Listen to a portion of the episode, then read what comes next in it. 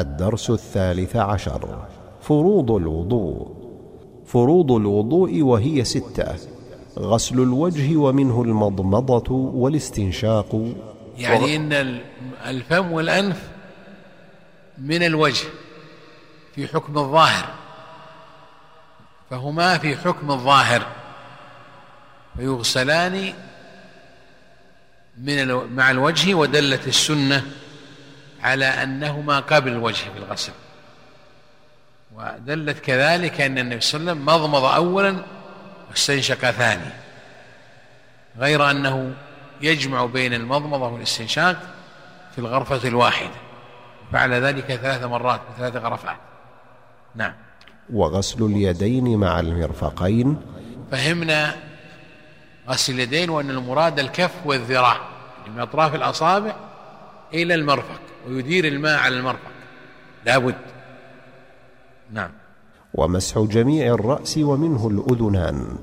وعرفنا كيفية مسح الرأس، أنه أدخل يديه في الإناء وبلهما بالماء، ثم وضعهما على أعلى جبهته، ثم أدبر بهما إلى قفا الرأس إلى العلبة، ثم ردهما إلى المكان الذي بدأ منه مرة واحدة، ثم أدخل السباحة في أذنيه وجعل الإبهام على ظاهرها ظاهرهما وأدارهما.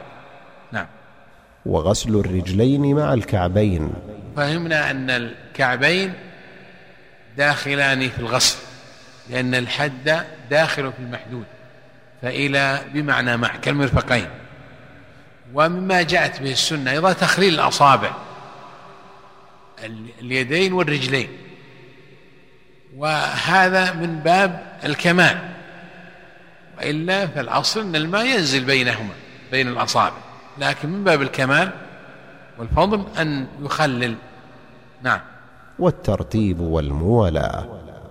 ويستحب تكرار غسل الوجه واليدين والرجلين ثلاث مرات، وهكذا المضمضة والاستنشاق، والفرض من ذلك مرة واحدة.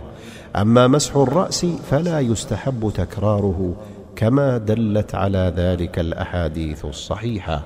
والترتيب فهمنا أنه أخذ من إدخال الممسوح وهو الرأس بين المغسولين وهما اليدان والرجلان، فأخذ الترتيب من هذا، ومن فعل النبي صلى الله عليه وسلم أنه لم يقدم غسل عضو على الآخر، ولم يؤخر، يعني لم يقدم غسل عضو على الذي قبله، ولم يؤخر الذي قبله إليه يجعله بعده. وهكذا الموالاة، حيث لم يفصل بين غسل الأعضاء فصلا طويلا، يقدره أهل العلم بأن لا ينشف العضو السابق في الأحوال المعتادة حتى يغسل اللحم. أما إذا كان في شدة حرارة أو شدة هبوب ريح فلا يضر أن ينشف العضو. والموالاة كما سبق أنها من الولاء، نجعل كل عضو بعد الذي قبله ولم يطل الفصل بينه. وقوله سبحانه: إذا قمتم إلى الصلاة فاغسلوا وجوهكم وأيديكم إلى المرافق وامسحوا برؤوسكم وأرجلكم.